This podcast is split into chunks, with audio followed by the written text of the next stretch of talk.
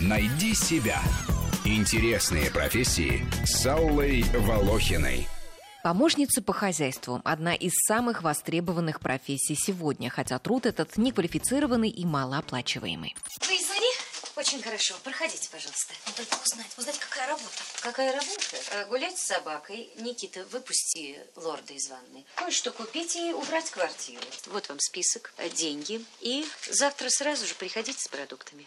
При царизме прислуга была в каждом более-менее состоятельном доме, всегда с проживанием. Из деревень приезжали молоденькие девушки, которые тогда старости и жили при хозяевах.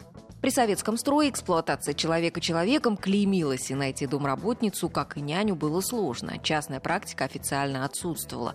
Можно было только поискать по знакомым или соседям, желающих подработать. Впрочем, спрос был невелик. Позволить себе оплачивать стирку, уборку, готовку могли писатели, актеры, ученые. Тороплюсь накормить вас завтраком. Я решила приготовить к обеду салат из овощей. Овощи очень поднимают тонус.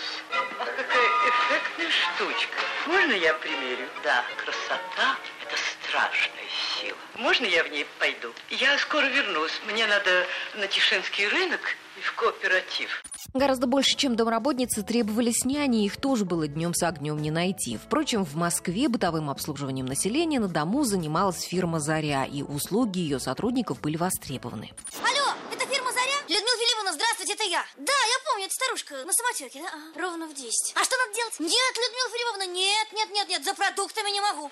Мыть окна, пожалуйста. И то только по понедельникам. У меня это мой выходной день. Я же теперь в мюзик-холле работаю. Сегодня можно искать работу самостоятельно через объявление в интернете или обратившись в многочисленные агентства по подбору домашнего персонала. Помощницы по хозяйству могут выбирать удобный для себя график, часто имеют по несколько клиентов, либо проживают в одной семье постоянно. И тот и другой вариант имеют свои минусы.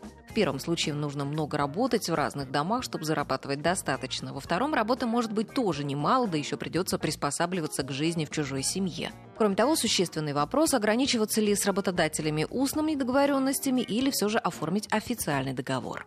Нет, но ты обратила внимание, какой кругом порядок, какая чистота. Ни одной грязной тарелки. Когда-нибудь было такое, что ты возвращаешься из командировки, а в доме ни одной грязной тарелки, а? Что-то не припомню. Ты полюбил мыть посуду? Нет, я попросил медсестру помыть. Она любезно согласилась за пятерку.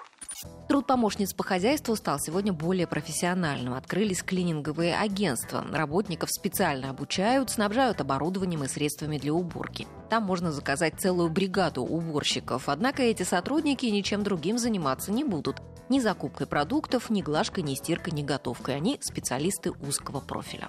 Интересно, сколько сегодня берут за мытье посуды? Я это делала на общественных началах, вроде субботника. Но сегодня среда. Ах, Евгения Даниловна, у нас субботник может быть в любой день недели. Ленечка, не скупись. Что ты, Вася, приуныл голову повесил? Давай, расплачивайся. Могу одолжить. Да, действительно. Лида, сколько я вам должен? Сколько же мне с вас содрать? Тут стесняться не надо. Не надо. Ну, я думаю, пять рублей, не меньше. Это недорого. Вот, пожалуйста. Беру на память. Рубрика об интересных профессиях выходит в эфир по будням, а большую программу «Найди себя» слушайте по воскресеньям в 12 часов. Найди себя. Интересные профессии с Аллой Волохиной.